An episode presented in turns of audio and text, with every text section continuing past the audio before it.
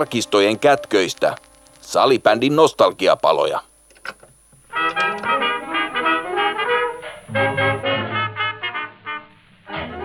Salibändimuseon nostalgiapalojen jaksossa numero 33 sukelletaan Jenni Moro Morottajan mystiseen maailmaan.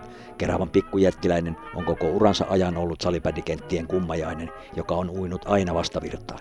Häntä ei ole osattu normittaa ja siksi hän on joutunut kohtaamaan monenmoisia ennakkoluuloja. Tierikkinäisestä lapsesta huippuurheilijaksi on opettavainen tarina siitä, miten sinnikkyydellä, sitkeydellä ja periksi antamattomuudella voidaan ylivoimaiselta tuntuvatkin vaikeudet voittaa ja luoda upea urheilijan ura. Toivottavasti se antaa myös uskoa siitä, että erilaisuuden ei tarvitse olla rajoite, vaan sen voi kääntää vahvuudeksi. Jakso numero 33 on ensimmäinen osa pelaajalegenda Jenni Morottajan vaiherikkaasta salibänditarinasta. Nostalgiapalojen jukeboksin lautaselle laitetaan Pasi alias Poju Heinosen kaikkien voittopileiden kestosuosikki Poika saunoo. Tuon ikivihreän syntyä Pojun kanssa muistelee happeilegenda Petri Kauko. Studioisäntänä häärii meikäläinen eli museukko Jari Kinnunen.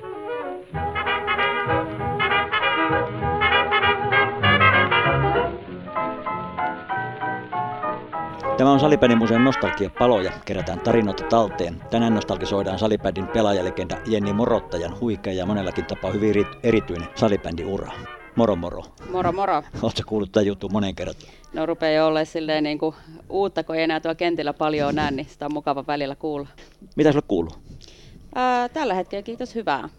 Arki, arki pyörii kaiken muun kuin salibändin ympärillä ja työpaikka on on sellainen, mitä olen tulevaisuudessa halunnutkin ja nyt lähden taas uudestaan opiskelemaan eteenpäin uralla. Että Aha.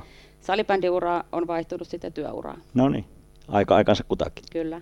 No niin, nyt on hyvä sauma sitten muistella, mitä kaikkea huikeaa ja ihmeellistä ja mukavaa sun salibändiuralle on sattunut. Niin. Joo, ei mitään, tehdään mm. näin. Lähdetään liikkeelle. Aloitellaan aika helpolla, että, että niin miten, miten ja, ja milloin sä päädyit sähly- ja salibändin pariin? Uh, no siis urheilullinenhan mä oon aina ollut ja jalkapallon kautta niin kun eksyinkin sit loppujen lopuksi tuonne salibändin pariin, että aloitin mun vanhan joukkue tai jalkapallo tota, joukkueen kaverin kanssa niin kirkon saa sählykerhossa ja pelattiin semmoisessa kellarissa, missä juurikaan sitä tilaa ollut ja siellä tuli jo tutuksi sitten vähän kontaktit ja kaikki muut, että mä en tiedä, että soveltuuko ihan hirveästi sinne kirkon alakertaan, mutta siellä kuitenkin aloitettiin. Ja Kontaktisählyä. Kyllä se oli, se oli sitä.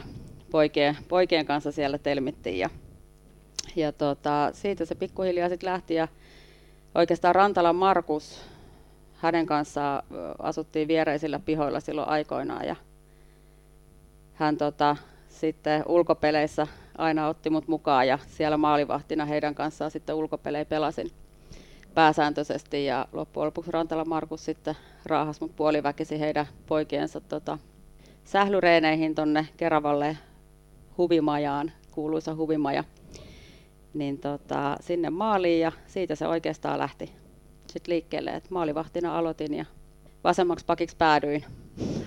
Onko toi sun, sun tilanne ja pelikovuus, juontaako juurensa sieltä poikien kanssa pelaamisesta, mikä on ollut ihaltavaa kyllä niin kuin, niin kuin katella sua kentällä, kun et aina tuumaakaan periksi missään tilanteessa? Ää, kyllä mä uskon, että se osaksi on tullut sieltä ja kyllä se, kyllä se tulee ihan mun niin kuin, luonteestakin jo semmoinen niin kovuus ja perä, periksi antamattomuus. Mutta en voi kieltää, ettei, ettei se sieltä myös tulisi. Et poikien kanssa pelasin jalkapalloa myös niin kuin aika pitkälle. Sä oot kuitenkin syntyperäinen keravalainen, eikö näin? Vaikka Kyllä. sukunimi vähän viittaa tuonne pohjoisempaan, että jonkunlaiset sukujuuret ilmeisesti sulla on siellä pohjoisessa ja Inarissa, eikö niin? Joo, eli isä, isä on siis äh, Inarin saamelainen ja ihan Inarista kotosi ja itse sitten kannan, kannan sitä puolikasta saamelaisuutta siinä. Ylpeä on tosiaan sukujuurestani ja meillä on mökkisodan kylässä, että siellä tulee aika usein käytyä. Ja, et tytär, tytär on nyt seitsemänvuotias, hänelle haluaa myös sitten sitä meidän, meidän sitä pohjoisen kulttuuria siellä näyttää. Osaatko puhua saamea? En, selvinpäin. Onnistuu kuitenkin se tietyssä tilanteessa. Kyllä. Tuossa totesitkin, että, että pelasit myös jalkapalloa ja olit siinäkin varsin lahjakas ja kolkuttelit jopa nuorten maajoukkueen portteja. Mikä lopulta sitten ratkaisit, sä panostit ja keskityit salibändiin? No se oli oikeastaan se, että sain silloin kutsun 14-vuotiaana, olisiko ollut, niin sain kutsun naisten maajoukkojen leirille ja siinä oikeastaan se valinta tuli sitten aika nopeasti, että toki sitten vanhempana mietti, että oliko se pakko tehdä niin radikaalisesti. Mutta tota, oli tosiaan olisi ollut mahdollisuudet jalkapallossa vaikka mihin, että HJKsta lähtien niin tarjottiin, tarjottiin silloin soppareita ja muuta, mutta mennään siihen mun historiaa sitten vähän tuonempana, niin se löytyy varmaan syyt sitten, että minkä takia ei, ei siihen pystynyt lähteä tämä monipuolinen, monipuolinen pallo, palloilu varmaan on auttanut, auttanut ja auttaa ja, ja tota, niin tänä päivänä niin aika monessa lajissa ja, ja monessa junnujoukkueessa harmillisesti sitten rajoitetaan toista lajia har, harrastamista ja se lajivalinta pitää tehdä liian varhaisessa vaiheessa. Näet sä, että et, et tästä sun monipuolista palloilutaustasta on ollut hyötyä sitten, että olet pärjännyt näin hyvin? On ihan ehdottomasti, että se jalkapallohan sitä fyysisyyttä nimenomaan siihen niin kuin tuo, että kyllähän siellä käydään paljon enemmän, niin kuin otetaan kontaktia kuin sitten taas niin kuin salibändissä ja se on kuitenkin semmoista niin kuin erilaista taistelemista ja fyysisyyttä, mitä edes niin kuin salibändissä annetaan, annetaan loppujen lopuksi niin kuin olla. Että kyllä mä itse niin kuin kannustan kaikkia niin kuin läheisiäkin lapsia, ketä tässä niin kuin perheen ympärillä pyörii, että niin kauan kun vaan pystyy niin kuin kahta lajia harrastamaan, niin se aina tukee niin kuin toista. Kyllä. Ja tämä olisi niin kuin tärkeä viesti paitsi niille junnulle ja junnujen vanhemmille, myös valmentajille, Kyllä. että valmentajat antaisi olla lapsien lap, lapsina riittävän pitkään ja harrastaa liikunta- ja urheilua mahdollisimman monipuolisesti. No sun pää, pääsarjaura oli niin kuin monellakin tapaa poikkeuksellinen. Ensinnäkin se oli poikkeuksellinen pitkä, sä oot pelannut liikassa kaikkia 19 kautta. Tosi, että ihan yhtäjaksoisesti vaan ne välimahtuu taukoja ja, ja pelailua alasarjoissa, palataan niihin tuonne tuonnempana. Mutta ennen kuin palastellaan sun erikoisen, erikoinen ja varsin pitkä ura, niin, niin tiivistä lyhyesti mitä näin, näin jälkeenpäin, niin mitä salibändi on sulle tarjonnut? No siis salibändi on tarjonnut mulle, äh, siis mä nyt voin ihan suoraan tässä sanoa, että jos se salibändi olisi ollut, niin mäkään istuisi tässä. Et kyllähän se nyt on pelastanut mut niin kun, pelastanut mut aika monessakin niin kohtaa elämän varrella – ja se, mitä se on ehkä tähän päivään tuonut, niin osaa katsoa niin kuin tosi laajasti niin kuin asioita. Ja sitten mä oon ihmisenä aika semmoinen, että mä oon poiminut niin kuin uran varrelta asioita, että minkälainen mä haluan joskus olla ja mitä mä en todellakaan tuo ottaa niin kuin taskuuni mukaan. Että on ollut niin, kuin niin opettavainen matka ja, ja sit omien haasteiden niin kuin kautta, mitä niin kuin tänä päivänä istun ja mitkä sit haasteet on takana päin, niin, niin kyllä kyllä mä sanon, että olisi paljon, paljon kehitettävää niin kuin tuolla salibändikin osalla. Urheilu on tavallaan, tai ei tavallaan, vaan käytännössäkin varmaan pelastanut monia, monia ihmisiä, ja sä oot varmaan hyvä esimerkki siitä, että, että urheilu on antanut sisältöä ja merkitystä elämään, ja se on ollut semmoinen tärkeä asia, joka on pitänyt niin kuin tavallaan, tavallaan sitten niin kuin niissä elämänsyrjissä kiinni. Mm, joo, se on just näin, että toki, että siis kyllähän tuli aika paljon sivuaskelia urankin aikana, en sitä ei lähde missään nimessä kieltämään, mutta se on, se on todellisuus se, että että tänä päivänä en tässä istuisi, jos ei salibändi olisi ollut. Hmm. Hmm. No paitsi, että se uras oli poikkeuksellisen pitkä, niin, niin se oli myös tota, niin, poikkeuksellinen myös siksi, että olet edustanut liigassa erityisen montaa seuraa. Laski, että olet pelannut liigassa kaikkia 11 eri seurassa. Pisimpään pelasit SP Prossa, kaikkiaan kuusi kautta. Muutoin nuo, nuo tota, niin pelikautessa oli, oli melko lyhy, lyhyisiä, yhden, korkeintaan kahden kauden mittaisia. Mistä tuo ahkera seuravaihto johtuu? Mm. Siis mä oon ollut aina levoton sielu ja varsinkin silloin nuorempana, niin siis olihan se semmoista, että mä, mä en oikein löytänyt niin kuin omaa paikkaa, paikkaa niin kuin mistään ja ei, ei ollut oikein semmoinen niin kuin turvallinen olo. olo ja joutui sitten niin kuin aika pohjamutiin myöten niin kuin tehdä itsensä kanssa niin kuin valintoja ja välitäkin valintoja vähän niin kuin ehkä huonojakin sitten on niin kuin uran suhteen. Et Ruotsistakin mä sain sain kymmenen vuotta putkeen niin kuin sopimusehdotuksia ja muita, mutta en, en lähtenyt erinäistä syistä, että koin, koin, että en pärjää ja koin, että henkisesti en, ole, niin kuin, en pysty lähtemään ja ei olisi ollut niin kuin myöskään semmoista niin kuin tukea, tukea siihen, että olisi voinut vaan ottaa ja lähteä. Et toki nyt vanhempana ajatellen, niin kyllähän se nyt olisi totta kai pärjännyt, mutta onhan se nuorelle ihmiselle kuitenkin semmoinen niin tuki ja turva on, on sitten tärkeä ja silloin koin, että, että kaverit on ehkä semmoinen, semmoinen niin kuin paikka, että ketkä mulle sen tuo ja turvan antaa. Ja silloin koin, että en, en pysty lähteä ulkomaille ja seurojen vaihtoa, vaihtoa, mitä tulee, niin SP Pro sit loppujen lopuksi. Siellä mä jotenkin niin kuin sen kuusi vuotta koin, että se on niin kuin mulle semmoinen niin kuin turvallinen paikka mennä ja et toki sielläkin oli omat haasteensa ja muuta, mutta viihdyin siellä, viihdyin siellä ja sain niin kuin sitä niin kuin omia vahvuuksia niin tuoda ilman, että ihan koko aika tuomittaisiin. Mm.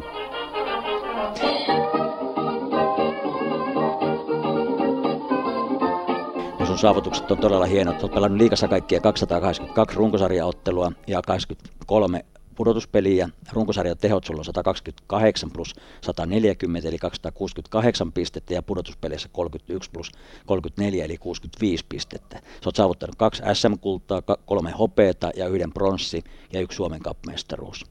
Kauden naispelaajaksi valittiin kaudella 2004-2005. Salibändin pelaajalegendaksi jota ajateltiin Hartavala Areenalla 28.4.2018. Palataan vielä tuohon sun kansainväliseen uraan ja maajoukkueuraan tuonempana, mutta liigauran ja liigadebutanttina sä olit, olit Keravalla, eli Keravan notkeissa. Kaude, aloitit kaudella 1997-98, olit tuolloin vasta 15-vuotias. Millaisia muistoja sulla on tuolta Kerava debyyttikaudelta? Mm. Siis Kerava-ajoista niin ei, ei ole sille mitään muuta kuin hyviä muistoja, että toki itse silloin 15-vuotiaana niin eihän mulla ollut minkäännäköistä otetta oikein niin kuin elämästä, elämästä ehkä niin kuin olisi pitänyt olla, että se niin kuin porukka ja ne pelaajat, ketkä siellä oli, niin antoi mun olla omia itseään ja ei niin kuin tuominnut, tuominnut niin kuin mua oikeastaan missään vaiheessa. Ja se, että silloin kun sä pystyt olla niin kuin oma itsesi ja sä pystyt niin kuin niitä sun omia vahvuuksia tuomaan niin kuin esiin, niin, niin kyllähän se sitten jättää jälkeensä sinne tulevaisuuteenkin.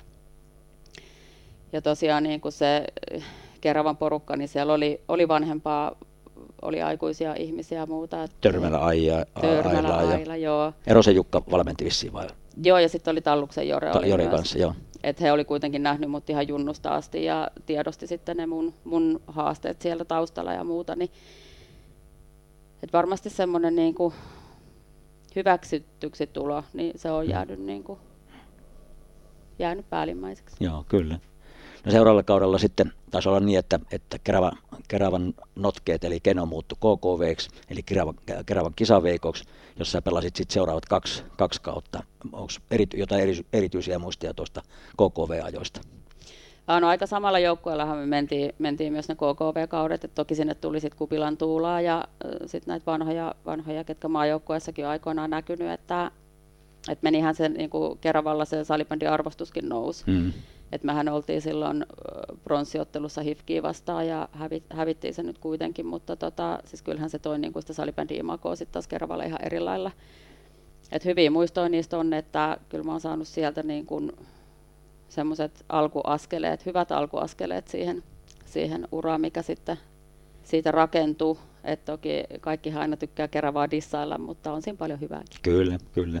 Olosuuden ongelma on edelleenkin ja oli, oli silloinkin Keravalla, muista jo kerran, kun, kerran, kun just KKV, KKV-aikaan, kun pelasitte liikassa, niin siellä tota, niin testailtiin, olitte niin kuin pääsemässä tuonne Killan koululle pelaamaan, oli parkettilattia ja, ja muistan, kun pelasitte jonkun harjoitusmatsin ja mäkin olin sitten kaupungin edustajien, kaupungin edustajien teknisen lautakunnan puheenjohtajan kanssa katsottiin erätauolla, että no onko siihen lattiaan tullut lommoja ja, ja onko parketti viottunut sitä teidän pelaamisesta. No eihän se viottu, niin saitte sitten onneksi pelata sen kauden sitten siellä Killan koulussa, joka taisi olla aika uusi silloin siihen aikaan.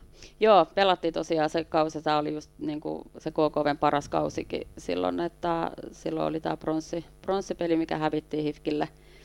Ja toki siis Killan kouluhan, niin kuin, eihän se nyt nykystandardeja pituudelta eikä miltään muultakaan turvallisuudeltaan niin kuin ajaisi, mutta se oli meille silleen hyvä kausi, että bändisulkkis, mikä aikoinaan oli, niin legendaarinen, legendaarinen bändisulkkis, niin kyllähän se klassikin naisetkin pelasi tota, pitkät housut ja pitkät paidat päällä, että kun siellä pakkasta alkoi niin kuin olemaan ja välillä, välillä, kun siellä oma porukan kanssa reenattiin, niin sai rottia ampua, ampua, ampua ja tähdätä, että onhan se hyviä muistoja. Nyt Keravalla on vähän tilanne parempi. Kurkelan koululla eilen oli katsoa Blackbirdsin Edari, Edari Suomisarja-peliä ja tota, niin siellä on hyvät puitteet nyt Kurkelan koululla. On hyvät puitteet ja se, minkä mä itse nyt olen niin kuin huomannut, että siellä oikeasti halutaan sitä naispuolta myös niin kuin, tuoda esiin ja, ja silleen, että miehiä kuitenkin siellä mainostetaan ja muuta, mutta nyt on niin oikeasti panostaa myös niin naisten puolelle, mikä mun mielestä on niin hyvä, että se pitäisi olla niin ihan joka paikassa, että vaikka se vaatii niin tosi paljon työtä, mutta että siihen oltaisiin valmiita. Kyllä, ja se olisi niin tärke, tärkeää niin, niin salipänille yleensä, erityisesti tietenkin naissalipänille, että, että nämä niin, niin johtavat seurat ja isot seurat sitten ottaisi myös naissalipäni ihan samalla tavalla niin kuin, niin kuin arvokkaaksi ja, ja siihen merkityksellisesti niin kuin miestenkin pelaamiseen. Mm, se on just näin ja kyllä mä näen se itse niin, että jos et sä mainosta sun omaa joukkuetta ja vähän niin kuin valitetaan, että tyttöjunnu ei ole ja muuta, niin miten, miten kukaan voi niin kuin kiinnostua toiminnasta, että jos ei sitä mainosteta. Kyllä, ja miettii mikä potentiaali siellä oikeasti on niin harrastajamäärissä ja, ja ihan niin kuin peli, se naisten, naisten peli parhaimmillaan, niin se on todella viihdyttävää, ehkä jopa viihdyttävämpää kuin miesten peli. Ehdottomasti. Kyllä. No sitten sun matka jatkuu jatku kaudeksi 2000-2001 SSV ja, ja kaudeksi 2001-2002 Oilersiin. Minkälaisia muistoja sulla on noita, noita SSV ja Oilersin kausilta? Mm. No SSV-kausi oli silleen, niin kun lähti, lähti sieltä tutusta ympäristöstä sitten vähän uuteen ja Strömbergin Mika oli silloin siellä valmennuksessa, että hänkin oli, hänkin oli silloin nuori ja, nuori ja kuli hänen kyydissään sitten oikeastaan niin pääsääntöisesti aina reeneihin, että, että tota, SSV-kaudesta oikeastaan muistona se, että pääsi sitten niin sieltä tutusta ympäristöstä erilaiseen ympäristöön ja toki se kehittyminen sitten alkoi eri lailla kuin sitten taas mitä se oli Keravalla ollut. Ja se oli oikeastaan se SSV-kausi oli semmoinen, että siitä mä rupesin pikkuhiljaa sitten niin kuin vakiinnuttaa paikkaani pikkuhiljaa maajoukkoessa ja valittiin kuukauden pelaajaksi. Ja näin, että kyllä se oli semmoinen käänteen, käänteen tekevä sitten, sitten sille niin kuin kokonaisuralle. Ja tota, siitä sitten Oilersi, Oilersi on mulle jäänyt vähän semmoiseksi, niin kuin, mulle ei ole hirveän hyviä muistoja siltä kaudelta, että tota, en, en voinut henkisesti mitenkään todellakaan hyvin. Ja oikeastaan niin muistot siltä, siltä kaudet on niin kuin tosi vähäiset. Et mä koin, että ne vahvuudet, mitkä mulla on, niin, niin niitä ei oikeastaan niin kuin huomioitu ollenkaan. Et keskityttiin ehkä sit vähän niin kuin enemmän negatiivisia asioita. Mm.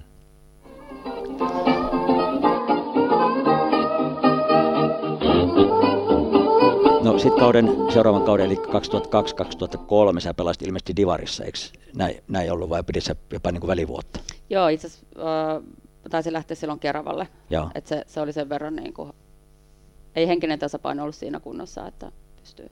Aivan. No sitten kaudelle 2003-2004... Ei asiassa SP Prohon, anteeksi. Ah, Prohon, joo. joo. joo. Sitten kaudelle 2003-2004 se siirryit VFT ja tuolla kaudella sitten voitittekin mestaruuden. Millainen tuo kultainen kausi VFTssä oli ja minkälaista oli VFT-mestaruusjuhlat?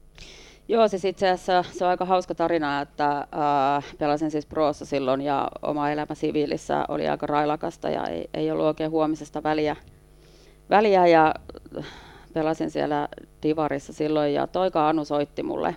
Mä olin ihan ihmeissään, niin kuin, että mikä ihme VFT niin kuin ikinä kuulukaan.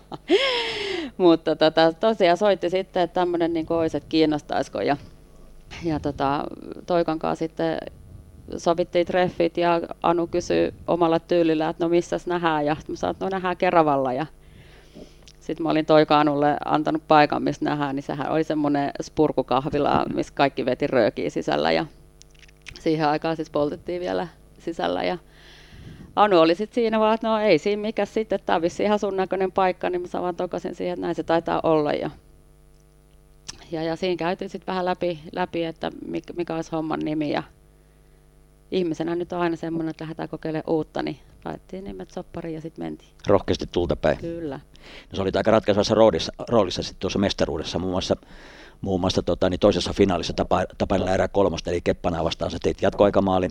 MTV Uutissa 7.4.2004 jutussa otsikoidaan näin, että Morottaja suoraan sairaalasta ratkaisijaksi. Ottelun ratkaisijaksi nousi piskuinen Jenni Morottaja, joka, jonka omalta kenttäpuoliskolta lähtenyt kaukolaukaus yllätti täysin emäntien maajoukkueen vahdin Terhi Ansion.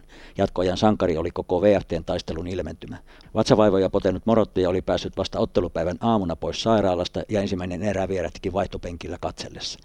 Kai se vastustajan maalivahti vähän imaisi, mutta hyvä oli maskikin. Tolpan juureen se upposi. Valmentaja painotti ennen peliä, että ampukaa alas. On näitä vetoja treenattu. Morottaja hymyili omasta jaksamisestaan. Toipilas oli tyytyväinen. Kyllä se menee, kun on tankannut hyvin. Joo, mä oon itse asiassa naurannut tuolle viimeiselle, viimeiselle kommentille tuossa, no, että näinhän se just menee. Mutta tota, joo, siis äh, siihen palatakseni vielä, että Toika Anu siis ihmisenä hän oli sellainen, että –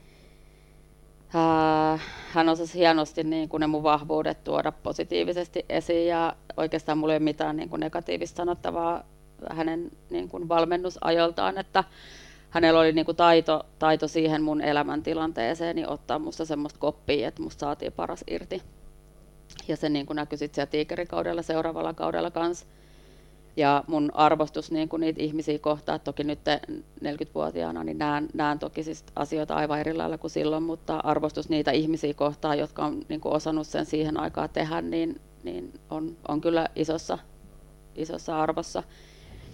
Ja tämä, tämä sairaalakeissi, niin siis tämähän nyt oli sitten semmoinen, että oli, oli ollut vähän railakasta menoa ja sitten loppujen lopuksi ei enää mikään pysynyt, pysynyt sisällä ja oksensin kaksi päivää siis ihan suoraan putkeen ja tiputuksen kautta sitten. No. Mutta pelille kuitenkin sitten kykeni. No itse asiassa joo, mä kävin lääkärin kanssa silloin aika, aikamoisia keskusteluita siinä, kun mä olin niin kuin kaksi vuorokautta siellä sairaalassa niin kuin ollut, että, että ihan oikeasti mun on pakko päästä sinne peliin. Sitten se oli vähän se, että et sä voi mennä, että ymmärrät, että sä oot kaksi päivää ollut niin kuin tiputuksessa, että, että sun on pakko niin kuin nyt rauhoittua. Mä sanoin, että ei se käy, että ei mun on pakko niin kuin päästä mm. sinne. Sitten me päästiin semmoiseen niin kuin yhteisymmärrykseen siinä, että jos vähänkin vointi niin kuin tuntuu siltä, että ei, ei vaan niin kuin pysty, niin sitten täytyy niin kuin lopettaa, niin mä olen totta kai, että no joo, joo, tie, tietenkin, mutta toi Kaanu sitten totta kai luki sen tilanteen niin, että istuin siinä eka erän ja sitten loppupeliin mukaan, niin ei siinä mitään. Silloin kun voitosta pelataan, niin sitten pelataan. Hmm tuo on hieno asia, että nostat, nostat esiin, koska tuohon aikaan ei välttämättä tuo tämmöinen niin kuin pelaajien henkilökohtainen valmentaminen, valmentaminen tai pela, niin kuin joukkuessa pelaajien niin kuin, niin kuin henkilökohtaisten sanotaan ongelmienkin ja vahvuuksien niin kuin hyödyntäminen, niin se ei ollut ihan kovin tyypillistä, kun se oli vähän niin kuin pulkkitavaraa, pulkkitavaraa pelaajia niin kuin valmennettiin joukkueena eikä niinkään yksilöinä, niin kuin se taas tänä, on, niin tänä päivänä on itsestäänselvyys, mutta ei tuolla 2000-luvun alussa, niin, niin se ei ollut itsestäänselvyys, että se vaati kyllä niin kuin erityisiä, erityistä tota, niin viisautta sitten valmentajilta. Kyllä ihan ehdottomasti ja se, että äh, siis äh, minkä takia on, on myös oma niin kuin, hyvinvointi ollut jossain vaiheessa niin, kuin niin huono, että ei ole niin kuin mennnyt sängystä ylös päästä, niin kyllähän siihen vaikuttaa myös niin kuin se, että miten mua on kohdeltu uran aikana ja, ja se, että mä oon aina ollut semmoinen niin erilainen, että en mä koskaan, niin kuin, ei mua ikinä saatu niin kuin mihinkään muottiin. Mm. Ja sitä niin kuin suurin osa ei ymmärtänyt, että oli, että mikä helvetti tota niin kuin vaivaa, että häirikkö, että ulos täältä ja käännettiin selkää ja oltiin, oltiin sitten muuten ilkeitä. Mutta tota, on sinne matkalle mahtunut sitten semmoisia ihmisiä, kellä se taito oli ja silloin ne sai mut parhaimman irti. Kyllä. Ja sitten seuraavalla kaudella 2004-2005 oli tosiaan, niin kuin totesit, niin suuntana Tikkurilan tiikerit. Ja jälleen oli tuloksena Suomen mestaruus. Millainen tuo mestaruus oli tiikereissä ja, ja tota, niin tuolla sinut palkittiin myös kauden, kauden naispelaajana ja minkälaisia muistoja tuosta tiikerin mestaruusvuodesta? Joo, siis olihan se sen aikainen semmoinen unelmajoukkue, että siellä pelasi kyllä semmoisia niin legendaarisia tähtiä, että, että oltiin ihan voittamattomia. Et mehän tehtiin ihan käsittämätön määrä niin kuin maaleja maaleja sillä kaudella ja oli semmoinen niin kuin huikea flow kyllä koko kauden, kauden siinä ja se niin kuin, mä oon jotenkin ajatellut aina sitä niin kuin kaikkea elämässä, että se minkä näköinen niin kuin valmentaja on, niin sen näköinen on myös joukkue. Ja tänä päivänä myös mietin sitä niin kuin työelämässä, että minkä näköinen niin kuin johtaja, esimies, niin sen näköiset sun työkaverit tai siis työyhteisö on myös.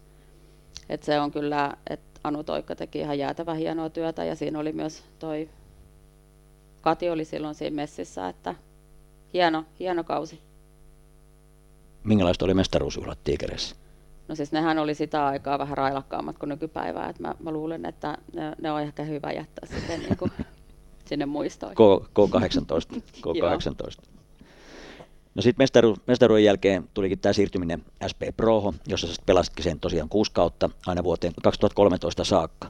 SP Pro-vuosista saldona oli kolme SMHPtä ja yksi pronssi. Millaisia muistia Nurmijärveltä ja muutaman kerran olitte muistaakseni kuitenkin lähellä tai, tai jopa mestaruuskandidaatteja, mutta taisi klassikki olla silloin liian kova vai miten se meni? Joo, et siis pääsääntöisesti hyvät, hyvät muistot ja siinähän oli Singaporesta, oli Chill Quick silloin myös muutama kauden mukana, että hän oli ihan uskomaton niin lisä siihen SP Proon niin kuin peliryhmää ja hän toi sillä omalla niin kuin kokemuksellaan ja iloisuudellaan niin kuin tosi paljon sinne joukkueeseen.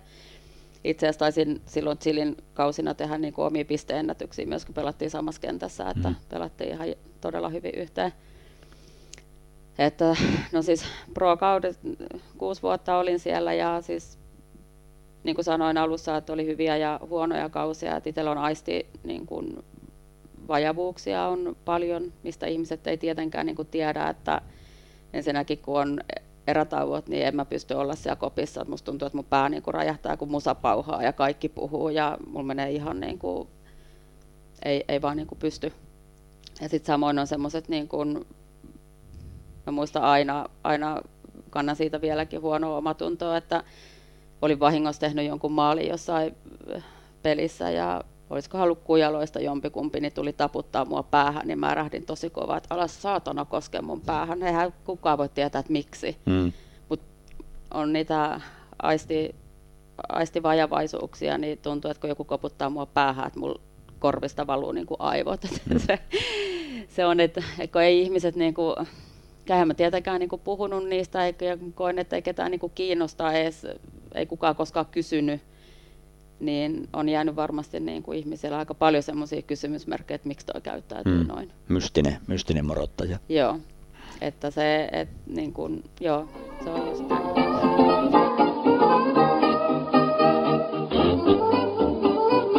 Kuuden pro-kauden jälkeen sä pidit välivuoden vai pelasko alasarjoissa sen tota, niin 2013-2014 kauden? Joo, itse asiassa kävi niin, että äh, mehän oltiin Euroopan kappeihin menossa Proon kanssa – Proon kanssa silloin ne oli Tampereella ja äh, sinä kesänä siis olin pelaamassa Beachwoodista tuolla Helsingissä ja ensimmäisen 15 sekunnin aikana, kun ensimmäinen peli alkoi, niin poikkasin siis sääriluun. Mm-hmm. Ja tota, se oli, se oli aika, aika monen keissi, että se on 40 astetta lämmintä merenrannalla ja ambulanssi odotettiin reilu tunnin verran ja koko sääriluu oli siis poikki.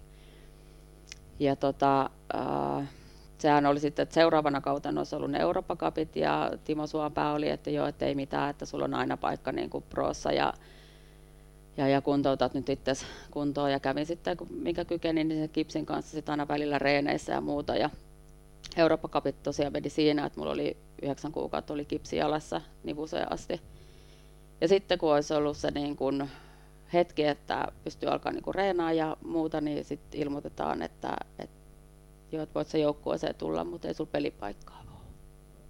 Se oli siinä? Niin kuin. Se oli siinä, se, se oli jo siinä, että mä, mä itse niin kuin jotenkin, jotenkin niin kuin, mä oon tosi allerginen semmoiselle, että ei, ei uskalleta niin kuin puhua asioista suoraan ja sekin oli siis semmoista aikaa, että ei muuhun oltu yhteydessä, että miten mä voin tai että miten sulla menee, että sulla on jalkapoikki ja joukkue mm. tekee tätä ja joukkue terveisiä tai jotain muuta. Ei, ei, mä olin ihan pimennossa kaikesta. Ja itse piti niin kuin olla kontaktissa, jos niin kuin halusi. Ja, ja tosiaan, että sitten, sitten kun oli se hetki, että olisi halunnut niin kuin palata ja olisi ollut niin kuin pikkuhiljaa reenikunnossa, niin sitten sit oli aika kylmä ilmoitus siihen, mm. että jos haluat, niin penkillä on tilaa. Sitten tota, niin sä kaudelle 2014-2015 siirryit Keppana eli erä kolmoseen. Erä, kol- erä kolmosessa pelasti kaksi kautta, kunnes seurafuusion myötä sitten syntyi eräviikingit, ja sä pelasit siellä sitten vielä kauden 2016-2017. Millaisia muistoja sulla on, on, sulla on tuosta erä- ja ervikausista? Joo, siis e, pääsääntöisesti ihan, ihan hyviä, hyviä muistoja. Toki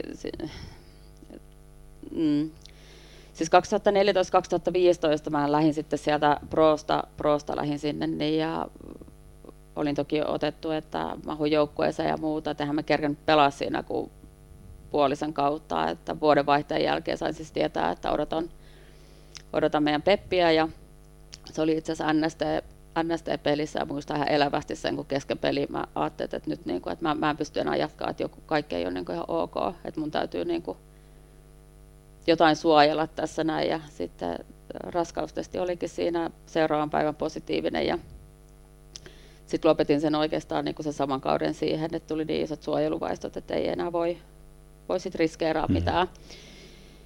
Ja tota, se loppukausi meni sitten siinä ja no sitten kesällä silloin 2005, Peppi syntyi heinäkuussa, niin oltiin siis tehty talokaupat, talokaupat siinä ja, ja kerettiin niin kuin muuttamaan. Oltiin tehty kuntokartoitus ja oltiin avattu rakenteet ja todettiin, että talo on aivan terve ja on turvallista muuttaa ja muuta. Sitten tota, meillä oli muutto, muutto sinne uuteen ja pikkuhiljaa mä rupesin miettimään, että ei, tässä, tässä ei ole vaan niin kuin kaikki hyvin. No sitten tuli Pepin synnytys siinä ja, ja tota, siinä käytiin niin, niin lähellä kuolemaa, että on elämänarvot kyllä, kyllä silleen taas kääntynyt ihan ylös alasin, että siinä mennessä niin kuin menettää Peppi henki sekä myös minä, että lähdin sitten ambulanssilla sitten Meilahteen ja puoliso jäi lapsen kanssa sinne, sinne tota toiseen sairaalaan, että, että, että siinä, siinäkin oli aika minuuteista kiinni sitten asiat. Mutta tosiaan sit siitä kun selvittiin, niin sitten kotiuduttiin sinne meidän uuteen taloon ja Peppi alkoi sairastelemaan niin kuin ihan samoin tein, että oli silmät rähmässä ja oli hirveä nuha ja meidän kolme muuta lasta niin rupesi pikkuhiljaa sitten niin kuin ole kuumetta ja yskimään ja oireilemaan. Ja mä sain ihan niin kuin, melkein niin kuin puoliväkisi sain uskotettua mun puolison siihen, että ihan oikeasti, että tämä ei ole terve tämä talo. Siinä kävi jotenkin silleen hassusti, että totta kai niin kuin puoliso halusi uskoa sitä, että ei tässä ole mitään, että ollaan laittu hirveät rahat niin kuin, mm. taloa ja muuta, ja että ei mitään, että kun me rempataan keittiö ja muuta, niin taas on kaikki paremmin. Ja no sitten mä masennuin. Mä masennuin tosi niin kuin pahasti, että mä en päässyt enää niin kuin sängystä ylös. Että tuli myös niin kuin se synnytysjälkeinen masennus siitä, niin, ja sitten tuli se, että kukaan ei taaskaan uskonut mua niin kuin siinä, siinä hometalo, tai että se ei ole terve se talo. Ja tota, ne oli semmoisia hetkiä, että mä en pystynyt edes pitämään mun vastasyntynyttä lasta sylissä, että mun piti antaa se pois, niin kuin, mm. kun ei ollut pääkunnossa. No sitten se lähti loppujen lopuksi sit purkaantua, että sitten sit rupesi ihmiset uskoa, että mun on pakko niin mut ottaa niin tosissaan siinä ja tilattiin sinne noin homekoirat ja homekoirat merkkasi koko 284. Hmm. Ja tota, sen jälkeen tuli terveystarkastajat muut ja, ja, ja todet, siis se todettiin sitten niin kuin labratuloksilla ja muilla, että se on ihan läpimätä se kämppä. No siitä mä rupesin sitten niin kuin pikkuhiljaa nousee, nousee jaloilleni, että jes, että että mun ei tarvitse enää taistella sen eteen, että voi niinku kuulla.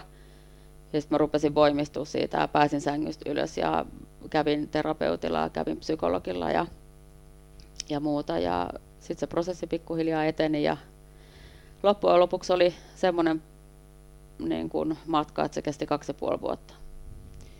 Ja tota, käytiin ihan hirveät taistelua niin kuin myyjän kanssa ja ja jouduttiin niin kuin muuttaa ihan samoin tein siitä meidän home, homekämpästä pois, jättää kaikki niin kuin omaisuus sinne, että me ei saatu mitään mukaan. Et kun me lähdettiin sieltä, niin me mentiin viishenkinen, ei kun anteeksi kuushenkinen perhe silloin, niin mentiin siis mun puolison, puolison äidin ja sinne muffan luokse, niin asuttiin pienessä kaksiossa sitten. Meitä oli kahdeksan ihmistä siinä. Anopin kanssa, niin se, se kaikki tietää, että se ei aina mitään hirveän juhlaa mm. Mutta ei se mitään hyvin meni ja on kiitollinen siitä, että he tarjosivat tarjos sen mahdollisuuden. Ja sitten saatiin sinne ennen vuodenvaihdetta, kun elokuussa vai syys, eiku, syys, lokakuussa jouduttiin lähteä sieltä, niin sitten joulukuussa saatiin siis nykyinen asunto, missä nyt ollaan edelleenkin. Piti olla väliaikainen, mutta siihen ollaan jymähdetty. Niin siis jouluaattona meillä oli pelkkä joulukuusi ja sitten oli telkkari ja patja lattialla, että, että vähän kuin olisi semmoiset niin kaksi sinkkuu mennyt yhteen ja ensimmäiseen asuntoon mm. muuttanut neljän lapsen kanssa. Ja tota, ei siinä mitään, siis ihmisethän niin kuin otti, otti aika paljon koppia siitä, että ruvettiin saamaan sit niin kuin lahjoituksina lapsille sänkyjä ja kaikkea semmoista niin kuin pientä kodin tavaraa ja muuta, että et siinä semmoinen yhteisöllisyys niin kuin aika, aika hienosti tuli ja semmoiset puotuntemattomatkin ihmiset niin antoi sitten oma osansa siihen auttamiseen ja siitä on sitten pikkuhiljaa niin kuin askel kerrallaan rakennettu sitä uutta, uutta mutta on niin kuin kaikkea tähän, tähän elämään niin on, on mahtunut niin paljon, että, että se niin kuin oma, oma näkemys niin kuin tai itse henkilökohtaisesti, niin kuin, toki kaikilla on niin kuin, omat ongelmansa ja haasteensa niin kuin, omassa elämässä ja arjessa ja muuta, mutta se jotenkin niin kuin, ne pitäisi laittaa semmoiseen niin vaakakuppiin mm. kuitenkin. Näin se on ja elämä heittelee ja toiselle sattuu enemmän ja joutuvat kivikkoisemman polun kulkemaan ja se on just, just niin kuin tuossa kuvasit, että, että kun ihmiset ei ymmärrä tai sitten ei sitä pysty niin kuin kertomaan tai haluaa pitää sen sisällään, niin, niin silloin se saattaa, se saattaa tulla aikamoinen möykkysti. On, se on just näin ja se mitä niin kuin siihen Ervi-aikaa, niin silloinhan Saarikosken Sami oli, oli niin kuin tosi, tosi iso niin kuin ihminen siihen aikaan. että kun meillä oli niin tämä home, hometalokeissi ja muuta, niin, niin tota, hän ymmärsi kuin ihan täysin, että se oli mulle oikeastaan niin semmoinen terapiapaikka. että mä kävin niin kuin siellä reeneissä silloin, kun mä pääsin ja kävin pelit pelaamassa. Ja, et toki siinähän nyt oli taas, että muu joukkue ei varmaan niin kuin taas ymmärtänyt, ymmärtänyt sitä, niin kuin mitä siellä taustalla on. Mulla oli pieni vastasyntynyt vauva, mitä mä imetin aina erätauoilla katsomossa ja, ja muuta, että, että oli, oli se, se oli myös semmoinen oma, oma sivu elämässä. Joo, ja hyvin, hyvin erikoislaatuinen kyllä. Että, että, mutta tässä niin kun nyt puhutaan salipädistä, niin, niin näin kun sä kerrot tuota omaa tarinaa, niin salipädi on kuitenkin vain urheilua ja yksi, yksi pieni osa elämää, että elämässä on paljon tärkeämpiä ja isompia asioitakin. Että, että aina jos salipädillä pystyy niin edesauttamaan tai tukemaan sitä, sitä omaa pärjäämistä tai omaa hyvinvointia tai, tai jotain muuta, että se on niin kuin tavallaan lisukkeena sitten, mutta että kyllä elämässä ne muut arvot on kuitenkin niin kuin ihan ykkösiä. On, on, joo. Se näin se menee ja se, mitä niin kuin itse jotenkin toivoisi tuonne niin urheilumaailmaan, on ehkä semmoista niin kuin, ää, tuomitsemisen niin kuin lopettamista, että kun ei, ei kuitenkaan loppujen lopuksi kukaan voi täydellisesti tietää, että mitä se ihmisen niin kuin taustalla ja matkalla niin kuin kulkee koko aika. Että se, että jos niin kuin yritetään väkisin niin kuin jotain ihmistä johonkin muottiin saada, niin se on enemmän haitaksi kuin hyödyksi. Hmm. Joo, ja paljon nyt, tai paljon ja paljon, mutta on ollut tapetilla muun muassa jalkapallon, jalkapallon kautta tuo vanhemmuus, vanhemmuusurheilussa, että miten sen pystyy niin kuin, niin kuin yhdistämään ja miten niin kuin ymmärretään sitten sitä, sitä, että sä äitinä tai, tai tota, niin, huoltajana tai vanhempana sitten tota, niin joudut tekemään kompromisseja ja valintoja, että et, et pystyttäisiin rakentamaan, rakentamaan ja tukemaan tällä niin kuin järjestelmällä ja, ja tota, niin, erilaisilla toimenpiteillä sitä, että, että se urheile, urheileminen siinä perheelämän niin kuin ohessa olisi mahdollisimman niin kuin mutkatonta ja, ja tota, niin helppoa. Että meilläkin nyt kun uusi vastuullisuusohjelma tuossa kesällä hyväksyttiin, niin siellä on muun muassa urheilijauran tukeminen yhtenä kohtana on, että miten, miten voitaisiin vanhemmuutta tukea ja sillä tavalla, että urheiluurat jatkuisi vähän pitempään kuin, kuin siihen, että, että sitten kun perheet alkaa perustaa, niin aika moni sitten olisi, varsinkin nyt naispuolisilla, mutta, mutta myös miespuolisilla, että, että se ura loppuu sitten siinä vaiheessa. Joo, ja se mikä mun mielestä on, niin kuin, tai siis on vieläkin edelleenkin naurattaa, että oikeastaan sama aikaa silloin, kun mä itse imetin niin kuin vastasyntynyttä lasta erätauoilla tai kopissa, kun oli palaveri, niin sitten samaan aikaan, en nyt muista, muista kuka miespelaaja oli, niin oli pääkallossa iso juttu, että kuinka vaikeaa on niin kuin arki, arki saada pyörimään, kun on niin kuin vastasyntynyt lapsi niin kuin sen isän niin kuin mm. näkökulmasta. Niin sitten mä ajattelin, että no hoho, että no, kaikki on suhteellista. Kaikki, kaikki on suhteellista. Mm, se on just näin. Ja välttämättä sitä ei, ei, tai ehkä liian vähän puhuttu aihe toki, mm. että, että miten, tota, niin, miten, miten, ja varsinkin naispuolisilla kuitenkin totuushan on näin ihan fysiologinen totuus, että, että kyllä se naisia sitoo enemmän kuin miehiä.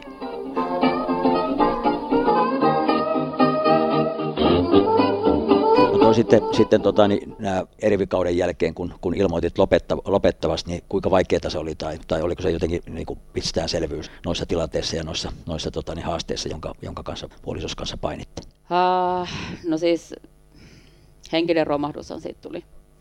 Et se, että kun sulla on kuitenkin ollut elämässä se salibändi semmoinen, että joka sua on niin kuin pitänyt, pitänyt niin kuin siinä arjessa mukana ja vaikka nyt on itse säätänyt ja tullut ja mennyt aikoina ihan miten on itse lystänyt ja miten pää on kestänyt, mutta kuitenkin ollut semmoinen, että missä olet tietänyt, että missä sä oikeasti niin kuin oot hyvä ja missä sä niin kuin pärjäät ja näin, että, että sanotaanko, että nyt te vasta pikkuhiljaa alkaa olla silleen sinut sen kanssa, mutta kyllä mä myönnän, että vieläkin niin kuin käy mielessä, että kyllä mä pärjäisin liikassa edelleenkin, että jos, jos kesän vetäisi hyvää reeniä ja muuta, että ei, ei se mielestä ole kyllä poistunut.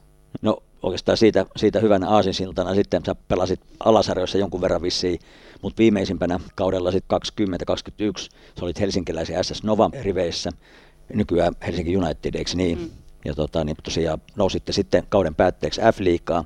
Kuunnellaan tähän väliin, väliin tota, niin Ilari Isotalo tekemään haastattelu tuon nousu, nousun varmistumisen jälkeen. Se oli melko liikuttuneissa tiloissa, niin kuunnellaan pätkä siitä.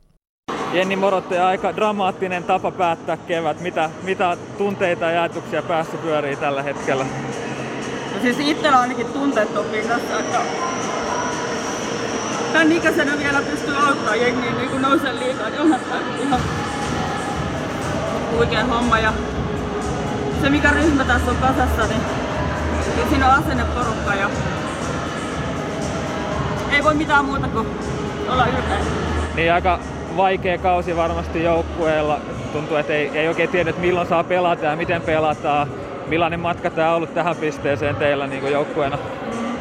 Meillä joukko on ollut itse asiassa aika hyvä, hyvä meininki, että me ollaan aika paljon oltu keskenään yhteyksissä ja se on semmoinen niinku, sanotaanko, että mun liiga, tai siis oikeastaan salibändin uralla, niin yksi hienompia joukkueita, missä on ollut. Joo, joo. Aika tunteik- tunteikkaat hetket heti kun peli ratkesi, mitä itsellä pyöri päässä siinä vaiheessa, kun toi toinen ja it, ta- taas peli ratkesi jatkoerässä. Se mikä musta oli kaikista hienointa, niin tämä meidän Viola Junnu, niin tämän ratkas, että siinä on meidän niin se pitää mennäkin, että nämä tulevaisuuden pelaajat sitten ratkoo näitä pelejä. Kyllä. Pakko kysyä, kun itse on tuttu, tuttu nimi liigasta monien vuosien ajalta, niin miltä se on itse tuntunut pelata näitä, näitä pelejä? Mm, on ollut hyvä pelata, että meillä on valmennus ja pelaajat ja kaikki, että he on tähän 40 tässä niin ikää rupeaa olemaan, mutta se miten tämä porukka on tsempannut ja muuta, niin on ollut kyllä huikea, huikea reissu. No tuolla ilmeisesti oli tunteet pinnassa. Minkälaiset fiilikset sulla oli tuon liiganousun varmistaneen pelin jälkeen? Uh, no kun se tota, pilli siinä pelin päätyttyy soi, niin, niin olihan se aika semmoinen niin kuin, sanotaanko tyhjentävä olotila, että kyllä sen kroppa, kroppa ja mieli tyhjeni aika täysin ja tuli semmoinen niin kuin, hyvän olon niin kuin, romahdus ja tiesi, että kaikkensa antaneena siinä joukkueen nousee liikaa ja muuta, että, että semmoinen niin kuin näytön halu on kuitenkin ollut siinä kohtaa kaikille epäilijöille, jotka on koko mun uran, uran matkan epäillyt sitä, että musta ei ole mihinkään ja tuonut sitä myös ääneen esiin ja, ja kritisoinut milloin mistäkin, niin varmaan semmoinen, että, että kyllä, kyllä mä pystyn ja kyllä mä osaan. Mm. Ja sä näytit. Mm. No miten sä kuvailisit itse pelaajana, että mitkä on sun erityiset vahvuudet?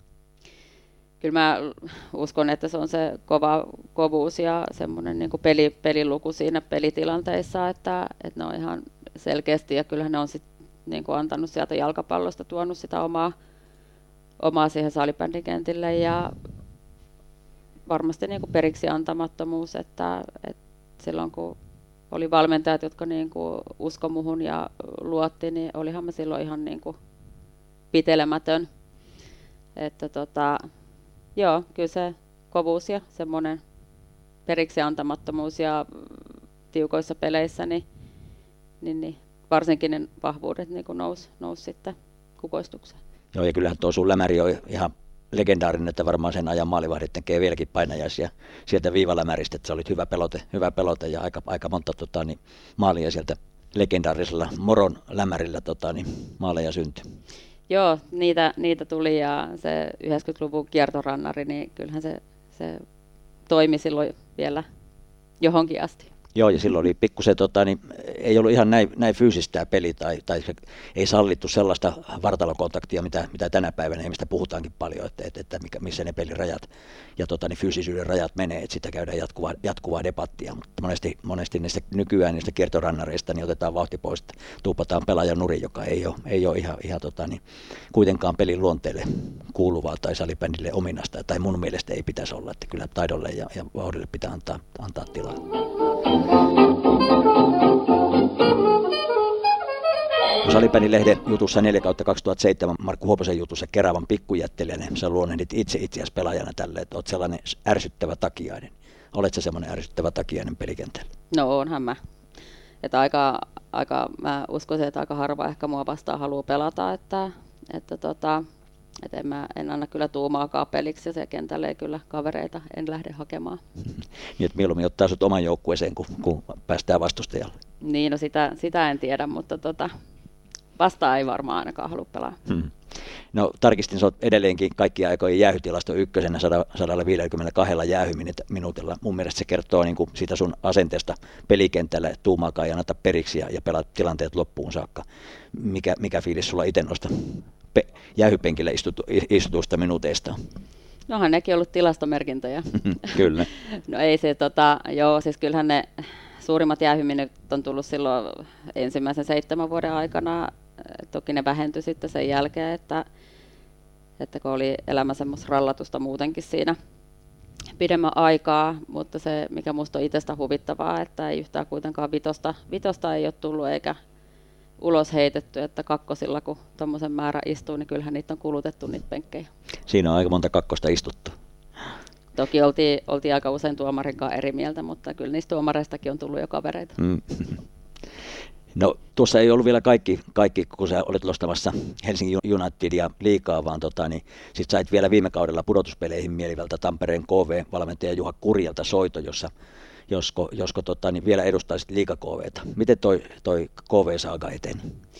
Joo, se oli itse asiassa aika, aika hauska, hauska tarina sille, että Juhalla oli varmistunut tämä ja puhuttiin siis ihan muista asioista puhelimessa ja, tota, ja, ja kertoi sitten, että tämmöinen niin tulee ja hän tulee sinne siirtymään, niin tuota, kysyi sitten, tai siis itse heitin, että no miten se tarvitko apua sinne, että olisiko vasemma, vasemmalle pakille niin kuin tarvetta. Siis se oli itseltäni ihan vitsi.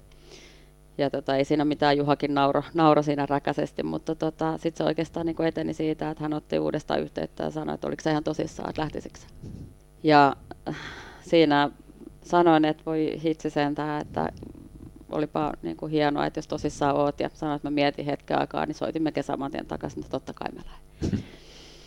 Ja et toki siinä käytiin niin kuin keskustelua siitä, että enhän mä ollut niin kuin muutamaa vuoteen reenannut niin kuin ollenkaan ja tosi niin kuin oikeasti tosi huonossa kunnossa niin kuin fyysisesti ja muuta.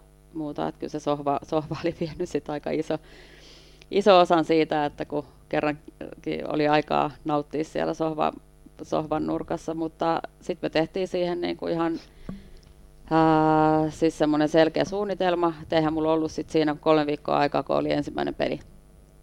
Ja tota, se kolme viikkoa, mitä mä kerkesin siinä ennen sitä ensimmäistä peliä, se oli vielä Porvota vastaan, että sehän nyt meni ihan harakoille vielä ja taisi mennä kaksi seuraavaakin peliä, mutta pikkuhiljaa sit siitä niin rupesi niinku semmoinen kunto ja tatsi siihen tulee takaisin, että niinku pärjäs. Ja siinä oli hyvässä taustatuessa oli sitten Hautalan Tiia, joka, joka seurasi sitä mun niin kuin reenaamista ja mä tein itse, niin kuin, kävin siis päivittäin puntilla siinä meidän vieressä ja tein niin kuin itse, itsestäni videoita, että miten mikäkin reeni niin kuin kehittyy siinä ja se oli aika huikea se niin kuin itse huomata siinä, kun en ole aikaisemmin itse tehnyt tuommoista. Että on huikea niin kuin huomata se, että miten se niin kuin tulee niin nopeasti takaisin kaikki niin kuin räjähtävyys ja että se, että mistä niin kuin lähti videoimaan sitä ja mikä se sitten niin kuin loppujen lopuksi niin, kuin niin pienessä ajassa kahden kuukauden sisällä niin kuin oli. Ja omat tavoitteet, niin kuin, mitkä sanoin sitten ihan suoraan silloin Juhallekin, että, että ne on niin kuin, että, en, että täytyy ymmärtää se, että musta ei ole niin välttämättä näissä runkopeleissä niin minkäännäköistä hyötyä, että, että teillä on niin kuin, tavoite säilyy liikassa ja se on myös mun tavoite, että ne on sitten ne niin kuin karsinnat, kun silloin tiedettiin jo, että KV näkymin karsintoihin mm. menee ja että se oli niin kuin meillä ihan selkeä semmoinen päämäärä ja, ja siinä jo niin kuin käytiin keskustelua siitä, että en, en välttämättä sitten, että jos niin kuin playereihin menee, että onko käytettävissä vai en. Ja se oli itselleni silleen, niin kuin tosi kiva pieni projekti, että kun oli se selkeä päämäärä ja hyväksy itse sen, että, että sun ei tarvi ennen sitä niin kuin olla mitään muuta, hmm. kuin että sulla on vaan yksin ainoastaan niin kuin ne pudotuspelit ja se on oikeastaan itse oli hieno huomata, että mä pystyn sellaiseen, koska on niin hirveän itsekriittinen ollut aina ja varsinkin tuo pelikentillä, niin että se koskaan halua jäädä kakkoseksi. Ja tota, sitten reenasin ja kävin kerran viikossa Tampereella tota, siellä yhteisissä reeneissä ja hienosti se KV niin kuin organisaatio tuki sitä, että pääs, pääsit sinne reeneihin ja muuta. Ja sitten kun ne pudotuspelit alkoi, niin oli semmoinen niin luottamus siihen, että okei, että nyt mä oon niin kuin saanut sen hetken aikaa niin kuin reenata, oli pallotuntumaa ja pääsi jo niin kuin peittoasennosta ylös ja muuta. Ja mä koen, että ne pudotuspelit meni omalta kohdalta ihan, ihan silleen putkeen, mitä semmoisen reenaamisella niin voi, voi saada mm. tulosta aikaiseksi. Joo, ja kohteliasti ennen kuin sä olit ilmeisesti sitoutunut, niin kohteliasti olit yhteydessä, kun sut oli ajateloitu pelaajalegendaksi, että voiko tota, niin jäädytetty pelaajalegenda niin palata kentille, niin siihen vaan totesi, että eihän tämä, niin kuin, tämä legenda aatelointi saa olla, olla sen esteenä, jos niin kuin, niin kuin on kysyntää ja on halua ja on intoa ja on kompetenssia palata kentälle, niin sitä vaan. Joo, itse asiassa tämä, tämä oli, toi Kurja Juha oli siis yhteydessä, mm. että mä, mä siinä puhelussa sanoin, että, että voin lähteä, mutta että jos liitolta annetaan siihen vihreätä valoa, että muuten että jos se niin kuin legenda niin kuin aatelointi sen estää, niin mä ymmärrän sen ihan täysin, että en halua taas olla mustalammas, että taas se morottaja Sooloilee. sooloilee. Mutta ei se mitään, tämä on ensimmäinen, joka tämänkin on sitten muuttanut tämän homman. Mm, kyllä. Onhan tuo mielettömän, mielettömän tota, niin huikea juttu, että palata niin kuin liki nelikymppisenä liikaa, liikaa ja sitten vielä niin kuin pärjätä ja auttaa joukkuetta, niin, niin, niin mahtava suoritus, hattu, hattu korkealle päästä kyllä. Kiitos. No minkälaisia on sulla mieluisimpia muistoja ja mielenpainuvimpia hetkiä tältä kotimaa-areenolta? Uh, siis kyllähän se oli se ensimmäinen Suomen Cupin voitto, mitä SP Proon kanssa silloin Tampereella voitettiin, että Classic voitettiin silloin finaaleissa ja se niin kuin klassikko on aina ollut vähän semmoinen mörkö silloin aikoina ennen kuin se sitten hajosi hajos niiltä niin kuin kahdelta kentältä, että siellä oli kaksi aika dominoivaa kenttää silloin ja suuri osa heistä sitten lähti, lähti jatkaa elämäänsä muihin, muihin suuntiin, niin siis se on kyllä semmoinen, joka on, on jäänyt mieleen ja se oli itse asiassa vielä semmoinen omalta osaltani, että oli, mä nyt muista ihan tarkkaan, koska ne niin kuin ajallisesti oli ne finaalit siinä, mutta siis pelasin jalkapuudutettuna. Ja oli siis Tapanin päivänä koheltanut omaa tuttua tyyliini ystävän luona paljon reunaan oli kolahtanut jalka ja, ja tota, se olikin sitten se haava niin, että se oli mennyt tuonne luuhun asti ja siihen tuli sitten 31 tikkiä. Mm-hmm. Et ensin, ensin jouduttiin pursimaan niin kuin lihakset kasaa sieltä ja sen jälkeen sitten nahkat siihen päälle, että, että, että pääsin siis kuitenkin siihen peliin ja fudissynti oli hienosti tuossa haavan, haavan edessä. Mutta tota, ei mitään, kovimmat minuutit pelasin siinä ja voitto tuli, voitto niin se oli hieno hetki. Pääsitte kapkannua nostelemaan. Kyllä. Tämä oli ensimmäinen osa mystisen pelaajalegenda Jenni Morottajan tarinasta. Jatkoa seuraa nostalgiapalojen seuraavassa jaksossa. Pysykäähän kuulolla.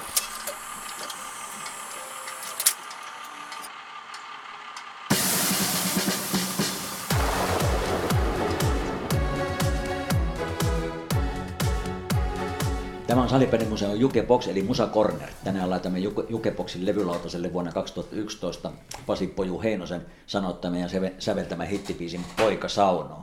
Tuo kappaleen syntyhistoria on kanssani muistelemassa itse oikeutusti Poju Pasi Heinonen morjesta ja happeikone Petri Kauko.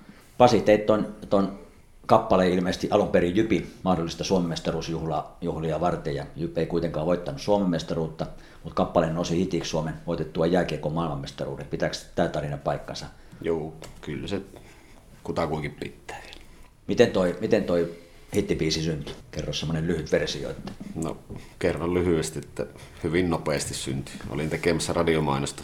Silloin oli vielä Vaikoskella studio vanhempien piharakennuksissa ja oli jotain radiomainosta tekemässä ja sitten mulla monesti on tapahtunut myös niin kuin Esson Baarin biisikin kanssa, että mä oon tehnyt jotain mainostaustaa ja sen jälkeen yhtäkkiä, että tästähän tuleekin hyvää biisit. Enpä teekään tätä niin kuin sille asiakkaalle. Ja tota, tein sen, se oli perjantai-päivä, kun mä tein sen kertosäkeenköhän mä tein. Ja sitten mä otin yhteyttä tonne tota, Ismo Valkki ja Hen- Henrikssonin Jussi otin yhteyttä, että voisiko tässä olla niin kuin kevään playoff-biisi niin kuin nelosen tota, lätkälähetyksissä. Ja. Niin sanoin, että no maanantaina ne vastas mulle vai tiistaina. Että viikonlopun mä annoin hautua sen niin kuin A-osan niin kuin nämä, mitä räppiäkö se nyt sitten on. Mm. niin tota, että kertosäkeen tein silloin perjantaina ja sitten viikonlopun jälkeen menin maanantaina studiolle ja tein sen lopun ja, ja tota, tiistaina sain sitten vastauksen tuolta neloselta ja se päätyi sitten Hifki Plus-sarjan, Plus-sarjan tota, niin, niin kuin koosteisiin niin kuin biisiksi. Se siitä niin kuin räjähti, mutta sitten mentiin MM-kisoihin ja se oli niin kuin Ylen ö, tämmöisessä kisabiisiäänestyksessä ja näytti siltä, että Suomi ei nyt sitten voitakaan, niin se pikkusen hiipu. Siinä oli samalla viivalla JVG tuo pienissä häissä ja tälleen, mutta sitten siitä kohtaa, kun Granlund teki ilmaveivi Venäjää vastaan, niin silloin mä, mä tiesin, että Suomi voittaa koko, koko tota homman. Ja no sitten ne voitti sen ja olin lähdössä, kun 95 vuonna en lähtenyt juhlimaan tuota maailmanmestaruutta, niin olin jo lähdössä sitten tuota kylälle tähän Jyväskylään, että otetaan Suomi-paita päälle ja lähdetään juhlimaan voittoa, mutta sitten kun järjen ääni sanoi, että meppä nukkumaan, että huomenna saattaa puhelin soija. Ja Vallihemo Sinuhe sitten soitti mulle aamulla Pratislavasta, että leijonat haluaa asut kauppatorille laulamaan, että tuutkomassa, että no totta helvetissä mä tuun. Että sieltä sitten, siitä lähti niin kuin pojutarina tavallaan. Et yhdellä biisillä, yhdellä biisillä ja monesti on kamppailu sen kanssa, että pystynkö enää koskaan tekemään isompaa hittiä, mutta, mutta nyt sitten tuli Esson baari ja senkin leijonat otti niin kuin omaksi ja moni muu urheiluseura niin kuin tänne. Ja nyt tällä hetkellä on yli 17 miljoonaa Spotify-striimiä. Että, ja, ei ja, huono, ja, ei ja, huono. ja, mulla kun ei ole levyyhtiötä, että mä teen kaiken itse. Niin. Että mm. ollaan vähän niin kuin, niin kuin tämä happeen hommakin, niin se perustuu siihen niin sanottuun käsityöläisyyteen, että tuota, niin tehdään niin kuin porukalla, mm. porukalla tai silleen, että tuota, ei tarvita isoja totta kai yhteistyökumppaneita tarvitaan ja tukihenkilöitä ja tälleen, mutta mulla tämä toimii parhaiten tälle, että mä teen itse. Ja nyt on tosin käyttänyt muutamia tuottajia tuossa niin rinnalla, että, että uusia biisejä kun tehdään, niin meinas korona-aikana vähän usko loppu ja luovuus oli loppu, kun niin pitkään joutui olemaan ja yli 450 000 euroa liikevaihtoa meni läpi sormiin, niin mm. millä olisin maksanut ihmisten DJ, DJ ja autokuski ja tanssijoiden palkat ja näin. Kyllä siinä vähän koeteltiin, mutta nyt näyttää valoisalta. Nyt on valo tunnelin päässä. Mm. Poikasauno oli just vuoden 2011 kesähiteistä Suomessa. Se pysyi seitsemän viikkoa Suomen virallisen listan ykkössijalla ja singlen myyntimäärä on ylittänyt kulti, kultalevyn vaadittavan määrän vaikka poikasaunoa kappale liitetään yleensä vahvasti jääkiekkoon, niin olen ymmärtänyt, että, että kappaleella on myös vahva happea, happea kyt, kytköksi. Johtuuko se lähinnä nyt tästä sun happeen, happeen taustasta vai, vai osaako Jackie valasta ainakin niissä voitojuhlissa, missä, missä tota, niin happe on mestaruuskannua nostanut, niin, niin vahvasti on poju ollut mukana ja, ja poikasauna on mukana läsnä voitojuhlissa. Niin, poju, poju on ollut mukana happeen taustoilla mm. tähän aikaan sitten, että tota, kyllä siellä on, no ainakin Monnarilla vetti joskus Suomen kopi voiton jälkeen, niin veit siinä, niin. siinä yleisöessä pikku rallatukset siihen ja oliko, tota, oliko mestaruusjuhlissakin, niin nyt Taisi olla. Taisi oli olla siellä Vipissä, joo. joo. Vipissä oli, oli, oli kyllä, oli kyllä. Illanvietossa olin itsekin paikalla silloin silloin joo. mitä ravintola nyt oli tuossa, tuossa tota, niin, niin oltiin joo keskustassa joo. jossakin joo, se semmoinen niin kuin mulla oliko se nyt 2019, kun Suomi voitti Lätkän maailmanmestaruuden. Mä olin Tampereella sitten esiintymässä ja tuli tuo aikakone oli kanssa siellä ja Musterven Pate ja Aaroni Jonne, niin tuli aikakoneen Maki, säveltäjä, tuottaja Velho, tuli mulle sanomaan, tai moikkaamaan sinne, kun oltiin takahuoneessa, niin se tuli sanomaan, että onko, se, onko tuo poika sanonut, niin onko se sun tekevä kappale? Mä sitten, joo, että kaiken on tehnyt itse, säveltänyt, sanottanut, sovittanut, tuottanut. Sanoin, että ei hitto, se on Suomen toinen kansallislaulu. Mm. Mm. Se on kyllä ihan totta ja se, mm. se on semmoinen ikivihreä, että tulee säilymään kyllä, kyllä ja varsinkin niin kun se mm. liitetään kiinteästi, liittyy urheiluun ja mm. voittamiseen ja tämmöiseen voitojuhliin, niin kyllä ei varmaan semmoisia voitojuhlia Suomessa ole, missä ei tota, niin soitettaisi poikasaunoa. Mm. Ihan... Kyllä, että joo, vaikka en halua kehua omaa tuotostani, mutta kyllä se, kyllä se näin on, että, että ei sitä kukaan vie multa koskaan pois, mm-hmm. eikä Suomen kanssa me mun taustalta pois, että se on jäänyt niin kuin vauvasta vaariin. Niin kuin Kyllä. Ja se, siinä, on vielä, ja siinä on vielä uniikkia tuo, että sä oot tehnyt ihan käsi, käsityöläisenä sen alusta loppuun, niin kuin tuossa mm. totesit. Niin, Kyllä. Niin, tota, ja siinä oli vielä semmoinen, kun se biisi oli valmis, niin mä yhden kollegan kanssa, se tuli mun studiolle, niin mä laitoin 95 koosteen, lätkän 95 koosteen, laitoin äänettömällä missä Peltonen teki sen kolme maalia ja Jutila teki, teki sen tota, yhden. Ja, niin mä laitoin sen koosteen soimaan ja mä tokasin kaverille, että kuuntelepas tää biisi ja se kooste pyöri siellä ne ilohetket, mitä siinä oli. Mä sanoin, että hitto kun joskus Suomi voittaisi maailmanmestaruuden, että, että tässä voisi olla niin kuin, tosi kova biisi niin kuin Suomen kanssa. Se tapahtui sinä kevään. Tälle, tälleen sitä niin kuin, Unelmista tulee totta. Kyllä, kyllä. Ja kohtalo, siis kohtalo puuttuu peliin, niin tota, vaikka välillä, välillä saattaa hakata päätä seinään, kun itsekseen touhua kaikenlaista, mutta se usko on vaan niin kova, että se kumpuaa tietenkin urheilutaustoista, että periksi ei anneta. Mm. Tuota, niin. Et, et, ja koko ajan pakko tehdä uutta. Mä en voi jäädä elämään, jos mä haluan vielä musiikkia tehdä, niin näihin poikasaunoon ja Esson mm. pari niin kuin näihin muistikuviin tai fiilistellä niitä, että, että näin paljon kuunneltuja tälle, että koko ajan niin kuin aivot raksuttaa ja teen uusia tekstejä ja uusia biisit. Se intohimo niin kuin on todella kova niin kuin tavallaan tuottaa uutta ja mm. ihmisille iloa. Ja, niin kuin nytkin tuossa nyt tuleva, tuleva tuota talvi on kiireistä, että mä oon Levin maailmankapissa on esiintymässä ja siitä seuraavana on Rukan maailmankapissa ja sitten on Salpausselänkin saat helmikuussa, että se on niin kuin hiihtokansa ottanut kanssa niin kuin hyvin niin kuin omakseen ton mun, mun tyylisen musiikin. Joo, no rallatukset, tarttuvia rallatuksia ja, ja tosiaan niin kuin positiiv, positiivista energiaa tuo ja, ja tota, mm. niin urheilumiehenä varmaan niin kuin nautit, nautit siitä skenestä, kun pääset niin kuin urheilu, urheilun piirissä olemaan ja, ja sua arvostetaan urheilun piirissä, niin, niin mahtava homma. Kyllä. Mutta näihin kuviin ja näihin tunnelmiin me laitetaan levylautaselle soimaan, soimaan poikasaunoa ja, ja fiilistellään tässä tota, niin hyvää voittamisen meininkiä. Hyvä, kiitos. kiitos.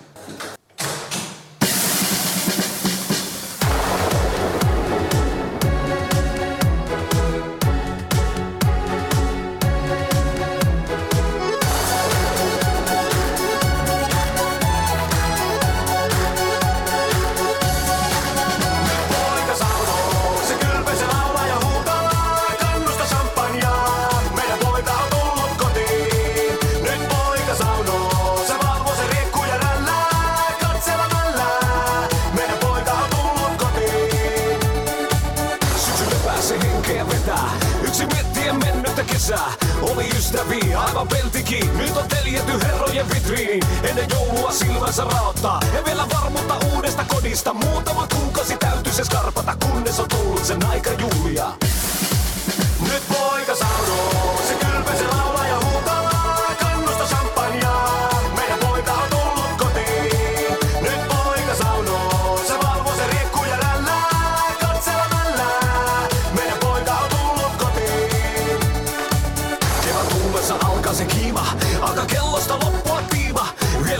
Tosi tosi koitoksi. Hyperlevot tonnejuuden päästäkin. Vaihtuu vuosittain ystävät taamat Kota poika he syleillä saavat. Nyt kapteeni käsille nostaa Halaa suutelee kuin omaa lastaan.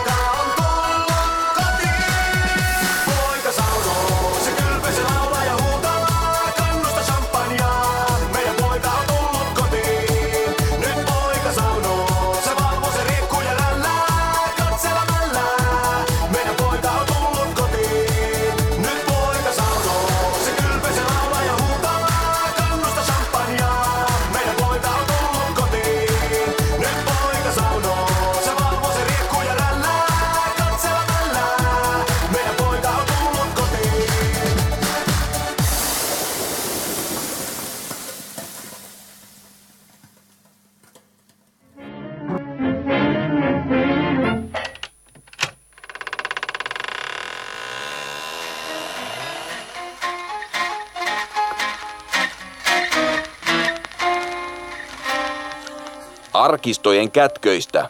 Salibändin nostalgiapaloja.